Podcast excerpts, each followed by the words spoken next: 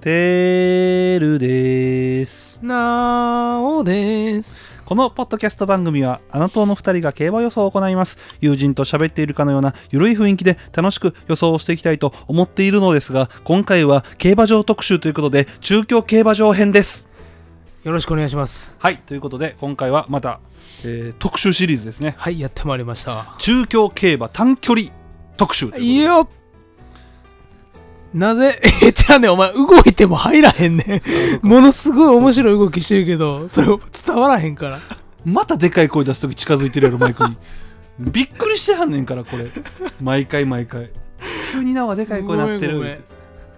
ちょっと赤がってもんだ。まあということでね、はいまあまあちょっと来来週今週かもう言ったらうんこれあげてる、そうやね。高今週のね、うん日曜日に高松宮記念が行われそまうすそうそうそうということで今回うんこの特集になったということですねそういうことですねはいこれはねまあ中京競馬場というとかなり特殊な競馬場なんですよねなんかねローカルに近いというかまあローカルですよね言ってしまえばうん中央の中でも、うんいやけど G1 も行われるというかなりちょっと珍しい、でまあちょっと中京競馬場のまず簡単な特徴からはいお願いします言いましょうか、はいえー中京競馬場っていうのは少し前に改修工事が行われてるんですね、はいなるほどうん、でそのまあいわば生まれ変わったはい中京競馬場、最後の直線の長さは結構長いとあそうですよね、うん意外とねあの長い距離が直線が長いっていうのはちょっと耳にしておりましそうですねで新たに設けられた坂の勾配はっていうことでまたなんか変わったんでしょうねたあ高低差も変わったんですね、中山の2.24%に次ぐ2%あじゃあ結構激坂なんや西日本では最もきつい急坂なんですねあそれ意外ですねなんか阪神イよりもメージは阪神ですよね、だから、えーまあ昔はね典型的な平坦小回りだった急コースの面影はなく全く新しい競馬場だと考えた方がいいと書いてありますね、なるほどはい、であとね緩急をこなす自在性が必要なるほどねうん、確かにそれ見逃してたかもねそうです、まあ、かなりアップダウンがあるとうんうんでゴール地点から向こう上面にかけては緩やかな上りうんで向こう上面の半ば半ばから4コーナーまでは一転して下り坂うんあそうあたなだるほどそうここで勢いがつきすぎるとコーナーで膨れてしまうとこれ芝でもダーツでも一緒ですねじゃあもう小回りの上手小回りというかもうカーブを上手に回れそうるです器用なそう馬がいいってことですよねかつだパワーも必要とむちゃくちゃ難しいコースじゃなそいうかだからまあスピードよりスタミナああなるほどね簡単に言うとねでやっぱ結構その自在性が必要ではないかというふうにやっぱうんり書かれてますじゃあやっぱり東京新潟とかうん直線の長いコースで、あの結果を残してきた馬っていうのはどちらかというと苦手なはそうですねでまああまあ、もっと言うと中京はまあ左回りと、まあ、東京、うん新潟だけですよね左回りはねうんまあ左回りだとで、えーまあ、まず高の、ま、高松宮記念が行われるはい芝1200の方の傾向からいきましょうか、ああそうですねそれが知りたい、これは1200はえっ、と、えー向こう上面の真ん中ぐらいから、えー、芝芝スタートそりゃそうかスタートして、はいえー回ってくるとシンプルに、あがえ上り坂スタートですかそうでもなく、えちょっと今秘密のファイルを開けております これ誰にも見せられない極秘ファイルなのでねーえー向こう上面の半ばからスタート緩やかな上り坂を進むとその後は直線を向くまで下り坂あじゃあスタートは平坦なんかそうですねでそこからスタートしてすぐ緩やかな上り坂とそうですのちょっと登ってでもう下っていくとで最後の直線みたいな感じですねあーそこイメージでがカーブが下手くそなやつは膨らんで大きなロスを生むということですねそういうこでまあねあと、まあ、ペースですねはいやっぱややちょっとハイペースにあなりやなすりいやすいそれはあれか、まあ、うんカーブが下がっ下り坂っていうのもあるしそうですそうですそうですうーんであとやっぱりその前前に行きたいのが多いんですってだから、開幕週あ開幕週後半の方開幕後半の方ははい、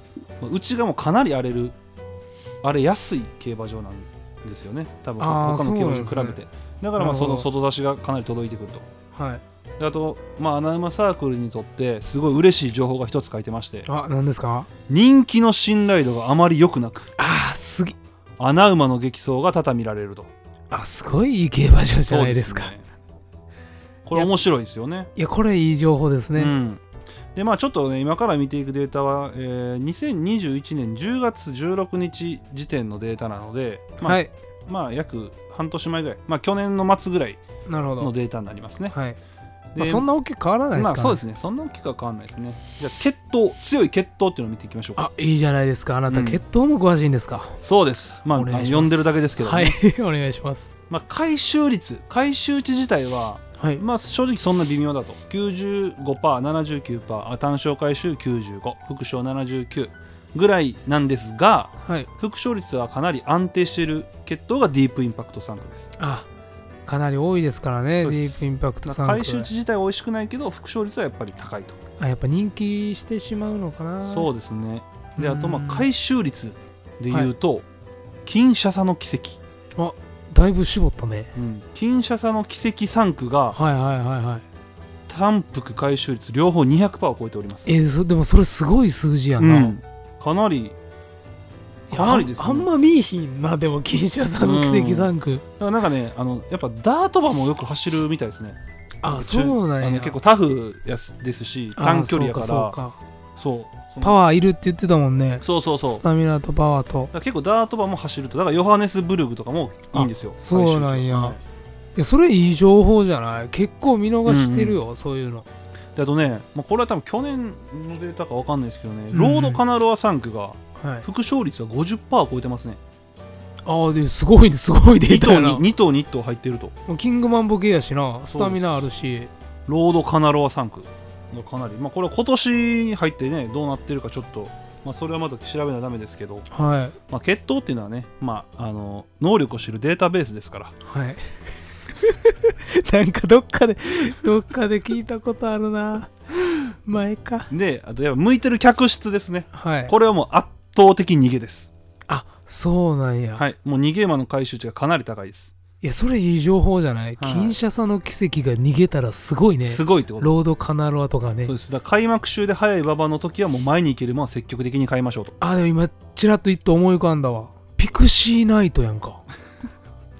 そうですねピクシーナイピトねクシーナイト逃げ馬やんな逃げ馬ですねいやめちゃくちゃ強かったもんなそうですだからもう特に今はまだ開幕して間もないんで、うん割と前目の方がただやっぱ後半になるにつれ時計がかかっってくるので、やっぱちょっと差し追い込みの馬も狙っていかないとなるだほかどらそこの見極めはすごい大事ですね。じゃあ今どっちかっていうとまだ中盤ぐらいなんで、うん。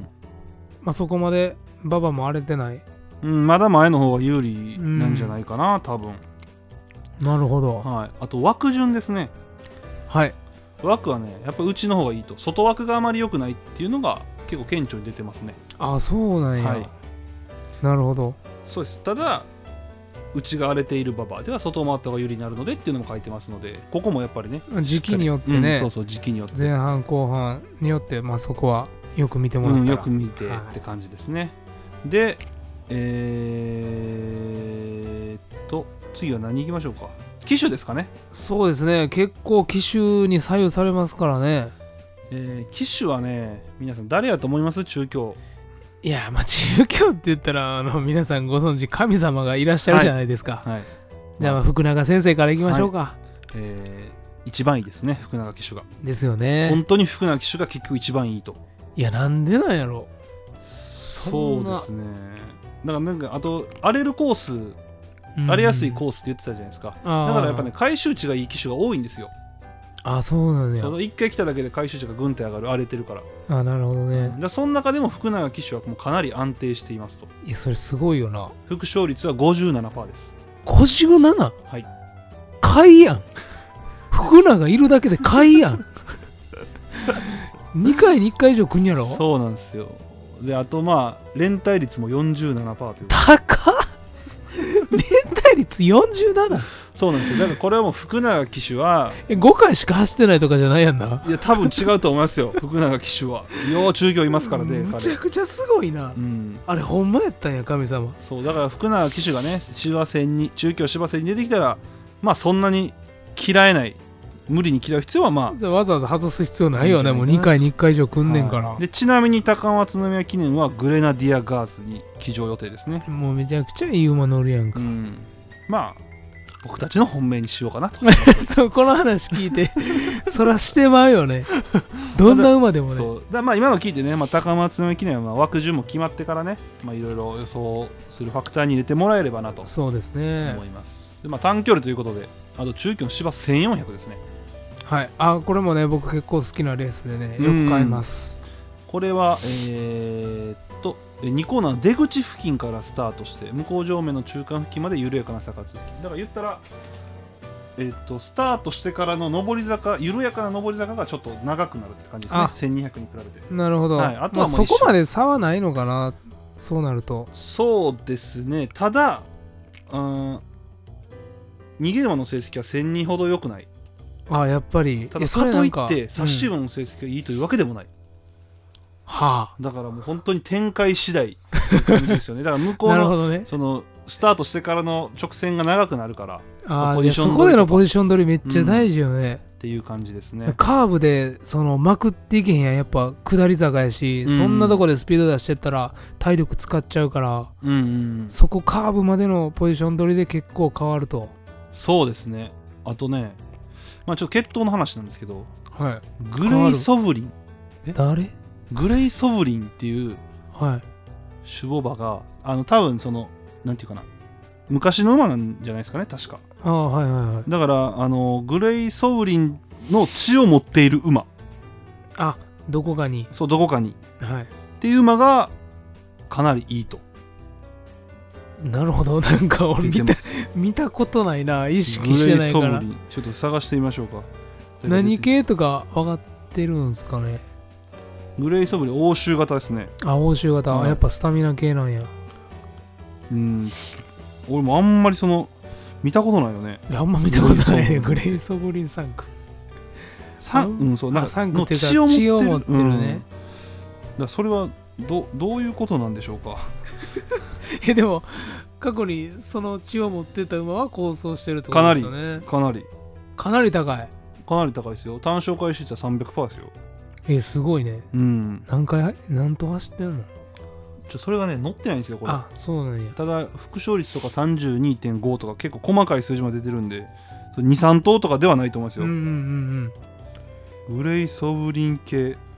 これねかなり見つけるの難しいと思うけどあ、うんいましただからトニービンとかがそうですねあトニービンかそれ分かりやすいな、はい、トニービンとかが、えーグレイ・ソブリン系ですトニービンって言ってほしいなそれやったらなそうだから系なんですよねだか あら、うー、ん、だからこここでねっていうのもそうですねはいんまあトニービンを覚えていただいたらうんいいのかな、あとね、えーディープインパクト3区も、ああはいはこい、はい、れもさっきと一緒で、回収値は低めなんですけども、はいただ、そのオルフェーブル、ああなんかオルベーブでも長距離のイメージやな、うん、だからステイゴールド系の成績がいいらしいんですよね、ステイゴールドみたいなっあそうなんや、はい短距離もいけるんだていうイメージ、ただ、オルフェーブル3区は、まだちょっとデータがまだ少ないので、あまあそうです過か、度ねな信頼は禁物ですっていうのは書いてますけども、はまあ、結構そそっち系の馬がよく走ってるんじゃないかなっていう感じですね。いなるほどはい、で母父に関してもグレイ・ソブリン系がすごい優秀、ああトニービントニービン、ね、トニー・ビンとかはいね、そっち系が優秀であとねバイス・シージェント系っうーんていうのもあるらしいんですよね、わからんちょっと探してみますねはいバイス・シージェンバイバイス・シージェントですよねあバイス・リージェントじゃないのこれバイスリージェンとかもねあバイス・リージェントですねこれ多分ううちがいてちゃんと書いといてよ俺が恥かいちてゃるんとせえよ、うん、フレンチ・デプティですかねあそれわかりやすいねうん、そっちそうそれ系ですね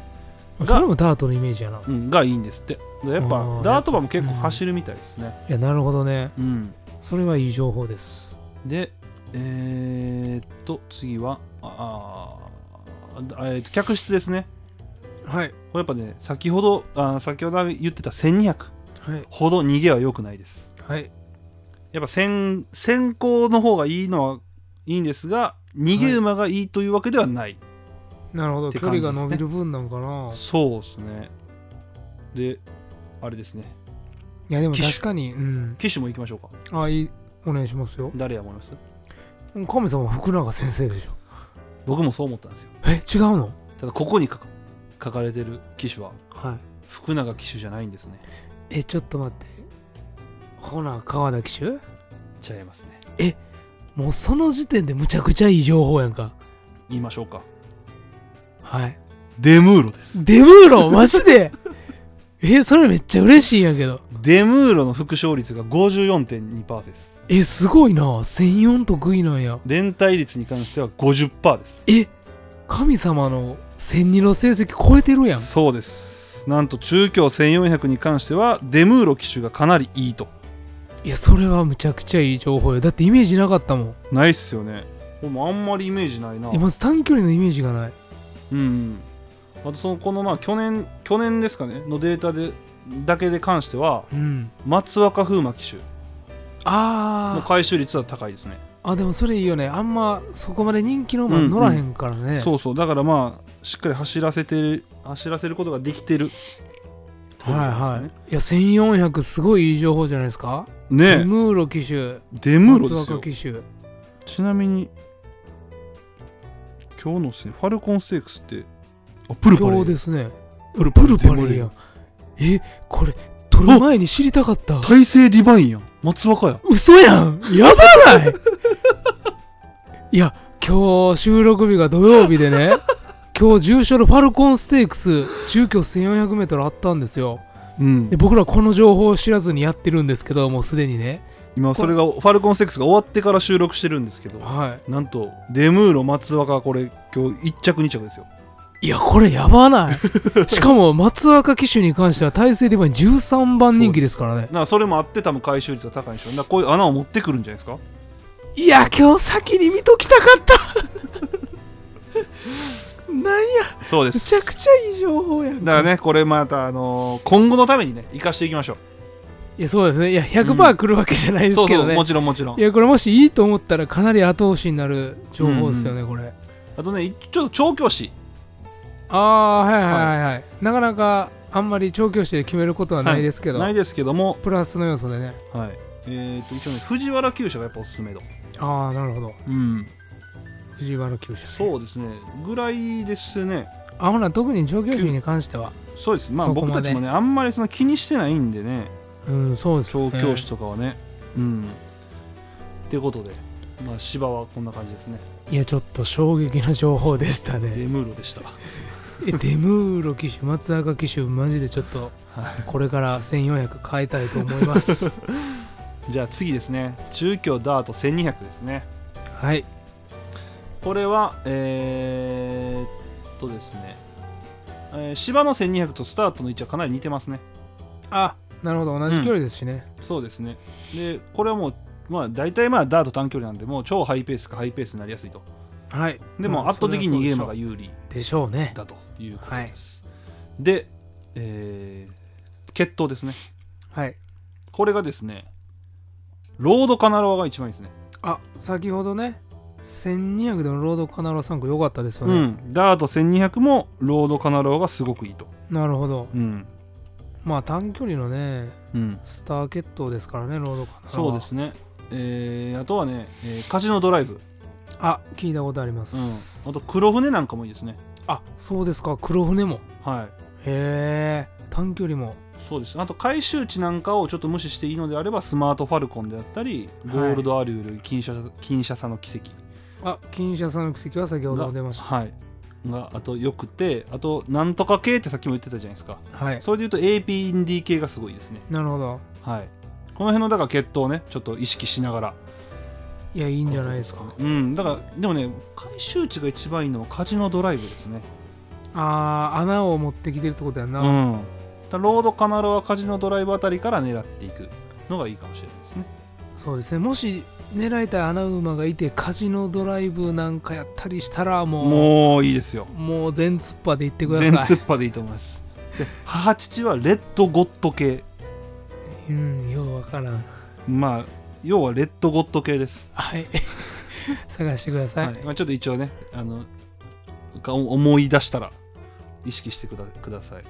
はいあと客室はもう逃げですまあダートなんでね、そこは逃ねげ先行が圧倒的に有利ですね、はもい。う後それはしょ方うがなないんかではすもうちょっと全然ダメですねでも確か中距のダートって一なんか直線の距離が長いですすごい長いよね。はい、芝はそんなことないけまあど。まだ1004もありますからちょっとねは後でちょっともしかしたらまくりが来るかもしれないってい。なるほど。はいえー、っと機種ですよはい。先ほど衝撃の事実があった機種ですいやー確かにね芝まあ芝戦には福永騎手、うん戦4はデムーロ騎手、うんうん戦2はね僕松山騎手じゃないかなと。これはね福永機種です あそうですか。やっぱ安定してまそすうねでしたか福永騎手は福永騎手はもう本当に安定してるっていうイメージですね中京はでなもる鉄ほど板って感じですよね もう福永騎手には逆らうなと。ははい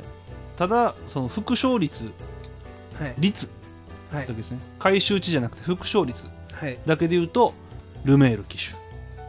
あーデムーロ騎手外国人なんや。川田騎手なるほど。副勝率だけで言うとかなりいいとたまだあでも回収率は正直そうんなんまあしっかり人気の馬は入れてるけどあのは持ってきてへんってことやんなまあそんな感じですねなんか確実に持ってきてるって感じですよね、うんほんまに、うんでもう一人ねちょっと気になる人がいましてはい西村騎手、あらあまり聞かないよ西村騎手は、えー副賞回収値に関してはもうトップクラスにいいですねいやすごいね副賞率も43%ですからいやだって川田福永より上ですすごくないだっていあそんな人気のも乗せてもらえへんもんなそうすですそうなんですよあとねもう一人いるんですけどはい岩田未来騎手もかなりいいですあそうなんや住所走らん のにあーごめんなさい YouTube やったまあ、回収値はかなりはいただもう安定してるのは福永騎手と西村騎手ですあのえ回収率もすごいね西村騎手はいい情報うんただやっぱ福永は鉄板だということですね、うんどっちにしろはいだからこの2人はちょっと意識して買はった方がいいですねいいやいいんじゃないですはいか、じゃあ最後中誰が雨噛みながら収録す んねんこっちはお前でデータをお前必死に喋っとんのに誰がお前雨噛みながら雨ってちっちゃなったら噛んでまうよな、なめえ最 後まで入ってくださいえー、1004ですねダート1004はいいや僕好きなんですよ中京ダーツ専用芝スタートなんでなんちょっと待ってくださいねはいこれなんで京都競馬場のコースの絵が出てんやこれ めちゃめちゃやなどんなデータベースで見て るのえー、ダート1004の決闘からいきましょうかはい。これはですねえー AP インディ系ですね、あ、先ほども出てきましたね。はい、AP インディ系がかなりいいですねなんかさっきから聞いてると、中京短距離はあれやね、同じような血統出てくるな。そうね確かなんにかそんなもんなんかな。今日もね今ちらって見たんですけど中京の今日の2レース3歳未勝利戦も6番人気の母父 AP 2系が走ってきたりとかああ、一応してはいますね3歳未勝利とか、ああ今日6あこれちゃうわこれ阪神やびっくりしたわやっぱりうん若い時ほどね、血統の影響は出やすいのかなっていそうです。ねだから AP インディといえば有名なんで言うと、まあ、パイロとかですかねああ、うんなるほど。その辺ですよね有名多分ですねうんがかなりいいとはい。なってますでシュボバで言うとはい。これこれもねロードカナラはもう良くてああ、やっぱり、はいそこは同じです、でね。あともうシスターミニスターパイロカジノドライブまあだからもう結構ダード短距離でははいか。なり走ってるっていうようなまあ結構まあベタっちゃベタですねそうですね。そこはベタ血統な感じに関してですね。うんでまあ客室も逃げがかなりいいとただそうなんです。 1002と違ってはい。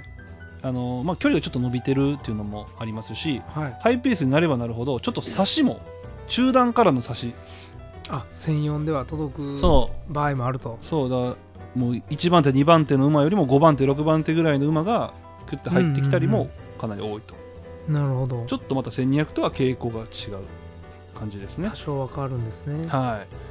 いで、えーまあ機種ですよね、はい楽しみないやここなんですよのは、はい、ふ福永騎手ではないですかこれね福永騎手がね今まででね一番悪いですねそうなんや、はい中京の中でも悪いと言ってもいいんですよあ単周回収率元も、が高いからねうん95%副賞回収も77%なんで、別にそのめちゃめちゃ悪くはないんですけどまあ、ちょっと他に比べるとそうですそうですあそれはがぜん楽しみになってきたそうですそんな中でも、えー安定して高い数字を出してる機種がいますねあいいですかはいあデムーロ機種そうです ですよね デムーロですいや1004シワでもいけんやったらダートもそんなそう違デいムないーやロろ機種がかなり、まあ、全てにおいて安定してますね成績はあ中京専用はデムーロやはい、であと、まあ、まだちょっとね今回の中京競馬場で一人名前が出てない騎手が一人いますねあマジですかそれ有名有名ですねこの方もかなり安定してるし単勝回収率に関しては178%を誇ってえすごいなってことでしっかり穴持ってきてると酒井流星、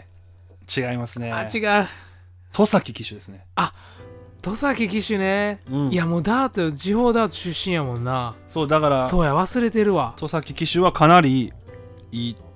です ねやっぱダート得意なんやな芝はあかんのにああごめんなさい心の声が えどそうですねあまあ副賞うんそうですもうデムーロ騎手ここはだから福永騎手よりもデムーロルメール川田戸崎の方がいいですねあそうここなんやに関しては中京ダート専用に関しては福永騎手ちょっと劣るとそうですもう十分高い数字なんですけどちょっと劣ると、今までよりかはちょっと劣りますっていうのが騎手の傾向でしたねいやいいんじゃないですかだから中京専用で福永騎手の乗ってる馬にちょっと不安を感じるなら切った方がいいよとそうそうそうそうそう人気するのは間違いないですからねもうイメージが福永騎手は中京全部いけるっていうイメージがあるんでうんうんうん確かに確かにただやっぱコース距離別にするとねこんだけ変わるっていうのはすごいいいデータじゃないですか、そうですねもうかなり結構顕著に出てますよは面白いですねいいやこれはいろいろ知らんかったでまあちょっとまだねまだちょっと時間的にまあもう26分撮ってるんですけどむちゃくちゃ撮ってまるだ時間的にいけるので、いけるんだはい、ちょっともう中京ではもう一個 G1 があるじゃないですか、あはいはいはい 1800m ねチャンピオンズカチッャプンピオンズカップですねこちらの方もちょっとだけ見ときましょうかそうですねもうついでにいっちゃいましょう、はい、こちらはですね、えースタートが手前ですね手前のゴール前の方からスタートしますね、はい。そこからぐるーって一周回る感じですはい。でここはね、えー逃げ馬がねちょっと不利だとああ、なニるブほルどっね。て書いてますねでもダート、そうですね、直線も長いですしね。うんでペースはねやっぱ平均平均ペースが多くてああ。、でこれ面白いんですけど差し馬の回収値が他のコースと比べて高いと高いんすかそうだ差し馬の方が、まあ、買い得ってことですねああ、なるほうんどら。しいですよ、いや、なんか、僕、チャンピオンズカップとか、うんあレベルが上がるとかな、うんやっぱ先行馬、差しが届かへんっていうのをどっかで見たんやけど、それはどっかで見たから、確実なデータではないんやろうけど、ないうんまあ、実際はそうなんですね。そ差うしも結構届くと。届くうーんで。血統ですよねこれがね、あんま種牡馬で言うとはい。そこまでこの突出したは種い。牡馬っていうのがなくて、なるほたど。だけあのキングマンボ系が全体的にちょっと成績がいいとああ、スタミナを要するんですね。そうですアップダウン激しい言うてましたもんね、うん、キングマンボ系が少しいいんじゃないかななるほとどいう感じですね。まあでもそこはややいいぐらいの、うんうん、まあ、そこまでそれを信じて買うのはちょっとそう違ですうねっていうことですねだからこれね、一応でも、まあ、ワークホースとかラグネスデジタルここの辺の脂肪馬ががまあちょっといいんじゃないかなってぐらいでまあ大差はないと大差はないですね、ははいいで客室はいこれがねこれ難しいんですけど回収値だけで言うとねまくりが一番いいんですよあもういっちゃうんですよそうなんやうん回収値だけで言うとねあなるほどはいただ逃げもせ逃げも先行もやっぱり言ってもダートなのでまあ割かし高いとまあそれはしょうがないですうんね、ただ短距離よりかはやっぱり信用は薄れるって感ああじでちすねゃんと差しも届くのうで、んうんうんぐらいですねあと機種ですよねそうですねお待ちかねのうんえーまあ、一応ねその機種欄がバーで出てるんですけど、はいそこその下にちょっと文章がちょっと書いてあるんですよはいそれちょっと読ませてもらっていいですかはいこのコースは機種の腕がかなり影響してくるコースといっても過言ではないくらいこのコースに得意な機種が固まっていますちょっと異種異質なあこのこのコースだけ得意な機種が固まってあまあすそうなんや、はいそれめっちゃ大事やんででそれが誰かという話ですねいや僕ね一個わかるんですよあのへ下手な人は知ってるんですよ下手な人は誰ですかいいやデムーロ騎手下手でしょデムールはもう乗ってないですねでしょはいいや僕これ見たんで すよ福永先生の YouTube で 言ってましたね 言ってまデしたムねーロ騎手は落馬経験があるから、はいうん中京戦8って坂道スタートなんですよねそうそうそうそうで坂道ってやっぱ落馬の危険が高いみたいでデムーロ騎手スタートが苦手らしいんですよ坂道の面白いですよいねやこそうれいうのね福永先生が言っててねもうあれ見るべきですよ 皆さんまあねあの回収値とはい復復勝率がとてもいい成績を残してる騎手が一人いますねいやでもこれはもう福永先生でしょ違うんですよ違うの福永騎手は全然なんですよえ入ってないんですよここに書いてあるそうなんやはえデムーロのことバカにしてたの にそうなんやい、だだからここはね1008かあのここだけうまく乗れる人とかあ多分いると思うそうかから福永騎手はまあ多分安定はしてると思うんですよはいわかりました、はい松山騎違います手え松山騎手も乗ってないですえ乗ってないレベル乗なってないですもういいですか答え言ってはいお願いします浜中騎手ですマジで俺めっちゃ好きだよ浜中騎手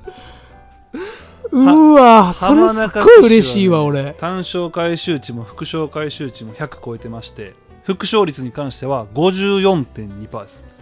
いやこれすごくないめっちゃいい情報やでこれそうです副勝率率だけで言うと、うん川田騎手も57%あとあー武豊器用やな武豊あじゃあ呼び捨てすな武豊あいつも 一番呼び捨てししたらあかんやつ、まああの走ってるすねレース数がまだ変わって、うん変わってくるとは思うんですけはいど、はいはいはいあの武は50%もうみで 名前も言わんくなっ川た田騎手も57%で浜中騎手が一番その回収値込みで美味しい騎手やといやそれめっちゃいい情報あとねびっくりした騎手が一人いるんですけどあマイナーなあの走ってる数がね多分圧倒的に少ないんですよはいただ回収値はい副勝率、はいかなり高くデータが残ってる機種がいてはい古川機種ですねうわーえななほちゃんえじゃああの古川あよな吉弘ああーちょっと名前よう分からへんけそどうそうああの人っかちですあれが単勝回収率197%だから多分少ないんでしょうね乗ってる回数があー勝率20%とかなってるんであそうかそうか1頭持ってきただとかいそ一ういう回一頭持ってきたそうそう、とかそういう感じうか、ん、だからそういう意味でもやっぱ浜中機種はもう安定して結果を残していると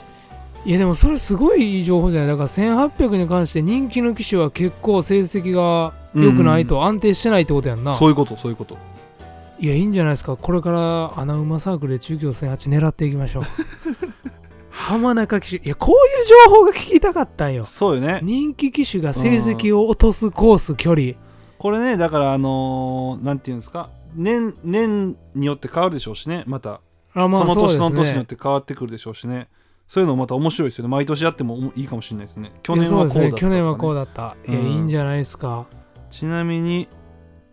あ今日のそういやでもこれあかんかもう上げる日めちゃめちゃなるわそうね、うんはいまあということでまああれですよ高野松宮記念のためにこれをやってるのでそうですね芝1200これはもうはい福永騎手が鉄板だと、はこれ間違いないと芝戦にはねはい